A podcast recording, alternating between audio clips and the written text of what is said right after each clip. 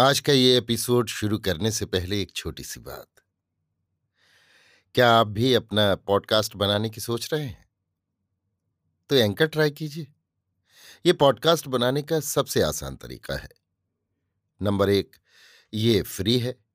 Number दो, इसमें कई सारे ऐसे टूल्स हैं जो आपको अपने फ़ोन और कंप्यूटर पर रिकॉर्ड और एडिट करने की फैसिलिटी देते हैं।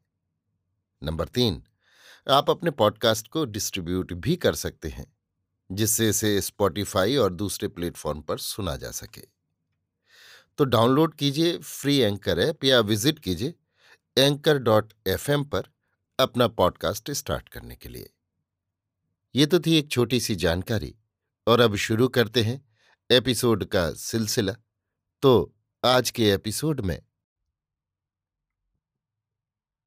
लीजिए सुनिए आचार्य चतुर्सेन शास्त्री के लिखे उपन्यास वयं रक्षामः का चौबीसवां भाग, वत्राग्न, मेरी यानी समीर गोस्वामी की आवाज में। मनु और बुध का इलावर्त छोड़कर भारत में चला आना इंद्र के लिए एक प्रिय और महत्वपूर्ण कारण बन गया। ये महत्वाकांक्षी खटपटी तो था ही, अब वो इस समय देवों का एकमात्र कर्ता धर्ता और नेता बन गया। विष्णु में अब विरोध की सामर्थ्य नहीं रही थी और उसका उत्तराधिकारी भारत में आर्यावर्त की स्थापना कर चुका था। इस प्रकार एक प्रबल प्रतिस्पर्धी उसके मार्ग से हट गया था। अब उसने भी अपने साम्राज्य के विस्तार पर दृष्टि डाली। इसी समय इलावर्त में एक बड़ी घटना घटी। पाठक इंद्र की महत्वाकांक्षा को भूले न होंगे। वो इस समय देवों का नेता बन गया था।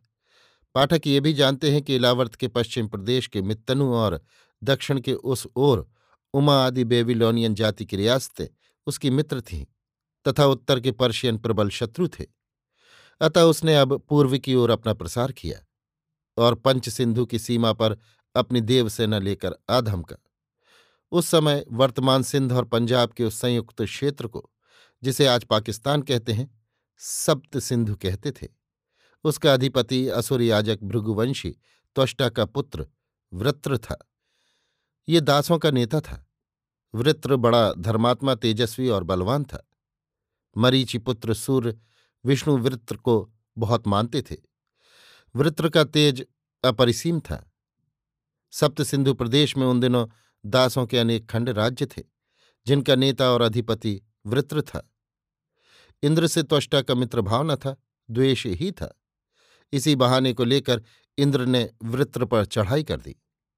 इंद्र पर सूर्य विष्णु की कृपा थी। उनसे इंद्र ने स्पष्ट कह दिया कि आप इस मामले से दूर रहें, मैं वृत्र का वध कर उसके राज्य को जय करूंगा। वृत्र विष्णु को बहुत मानता था। सारे दास ही विष्णु को वृत्र का बहनोई समझकर मान करते थे। ये किसी को आशा न थी कि विष्णु की सलाह से सब काम करने वाला इंद्र उस पर आक्रमण कर देगा। परंतु सूर्य विष्णु बड़े दीर्घदर्शी थे। उन्होंने सोचा, हमारे पुत्र मनु और दामाद बुध भरतखंड में आर्य राज्य स्थापित कर चुके हैं, अतः ये अच्छा ही है यदि सप्त सिंधु में देवों की जय हो जाए। इससे आर्यावर्त और देवलोक दोनों ही परस्पर संबंधित हो जाएंगे तथा दैत्यों और असुरों से युद्ध के समय देव और आर्य परस्पर सहायता कर सकेंगे। इन्हीं सब बातों को विचार कर विष्णु ने चुप्पी साध ली। दुर्भाग्य से दासों में परस्पर फूट थी। उनके सब खंड राज्य स्वतंत्र थे। इसी से वे संपन्न होने पर भी अपना साम्राज्य न बना सके। इसी से इंद्र को उन्हें नष्ट करने में बहुत सुविधा मिली। उसने त्वष्टा के पुत्र तृष्णा विश्वरूप को अपना पुरोहित बनाने का प्रलोभन दे अपने पिता से वज्र ला देने को राजी कर लिया। विश्वरूप त्वष्टा का ज्येष्ठ पुत्र और असुरों का भांजा था। इंद्र ने दासों में दिवोदास और सुदास, तुर्वश और यदु को अपने साथ मिलाकर उन्हें अभय वचन दिया। अर्ण और चित्ररथ नामक दो भारत राजाओं ने उसका विरोध किया।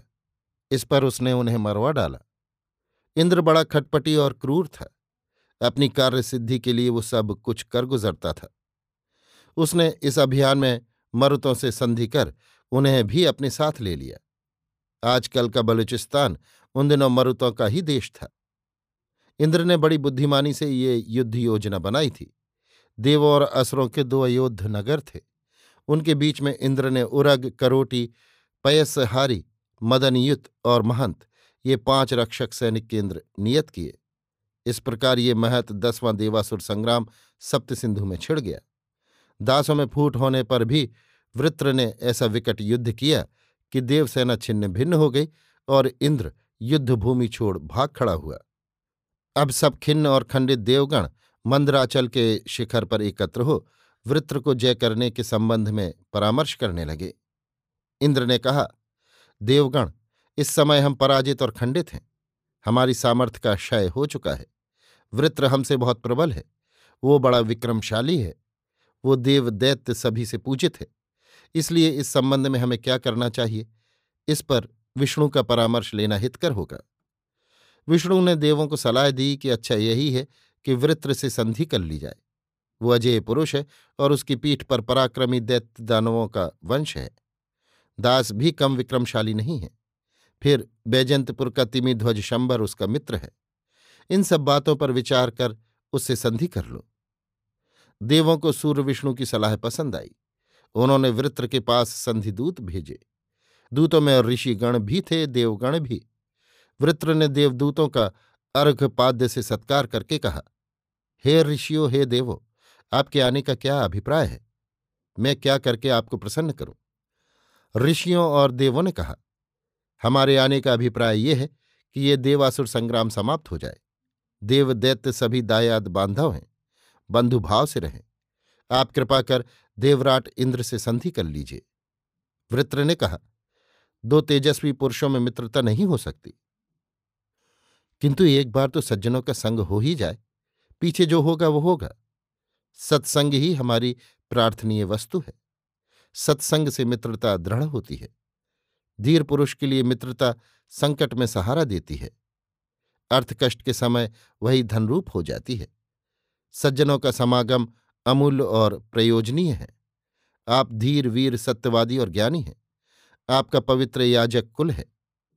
आप देव दैत्य दोनों के पूज्य पुरुष हैं, धर्मज्ञ और सूक्ष्मदर्शी हैं।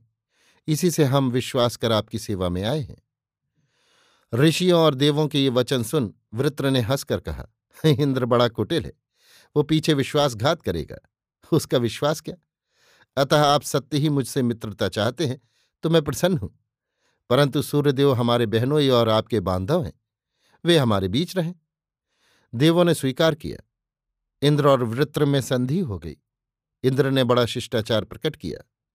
देवगण दासों से हिलमिल कर सोमपान करने और हास विलास करने लगे। इंद्र भी वृत्र के साथ वन विहार, मृगया और जल क्रीड़ा करने लगा, परंतु वो वृत्र को मारने की घात में था। अवसर पाकर उसने एक दिन समुद्र तीर पर उसे असावधान देख वज्र प्रहार से मार डाला। फिर संकेत पाते ही सब देवगण शस्त्र ले लेकर दासों पर पिल पड़े। दास असावधान और नेत्रविहीन हो गए थे। फिर भी उन्होंने डटकर युद्ध किया, परंतु उनके पास अश्व न थे। देवों को अश्व दौड़ाते देख वे भयभीत हो गए। उन्होंने अश्व और योद्धा को कोई विचित्र जीव समझकर पलायन करना आरंभ किया। नमूची दास ने स्त्रियों तक को खड्ग लेकर युद्ध में भेजा, परंतु नमूची का युद्धस्थली में निधन हुआ और अंत में देवों ने दासों के दोनों अयोध्या नगरों को जलाकर खाक कर डाला तथा वृत्र का दास साम्राज्य छिन्न भिन्न कर दिया। आज उन्हीं दो अयोध्या नगरों के ध्वंसावशेष मोहनजोदड़ो और हड़प्पा के नाम से विख्यात हैं, जिनकी खुदाई आज हो रही है। और इस प्रतापी आक्रांता इंद्र के घोड़ों से खोदी हुई दासों की वो भूमि नए नए रहस्यों को प्रकट कर रही है।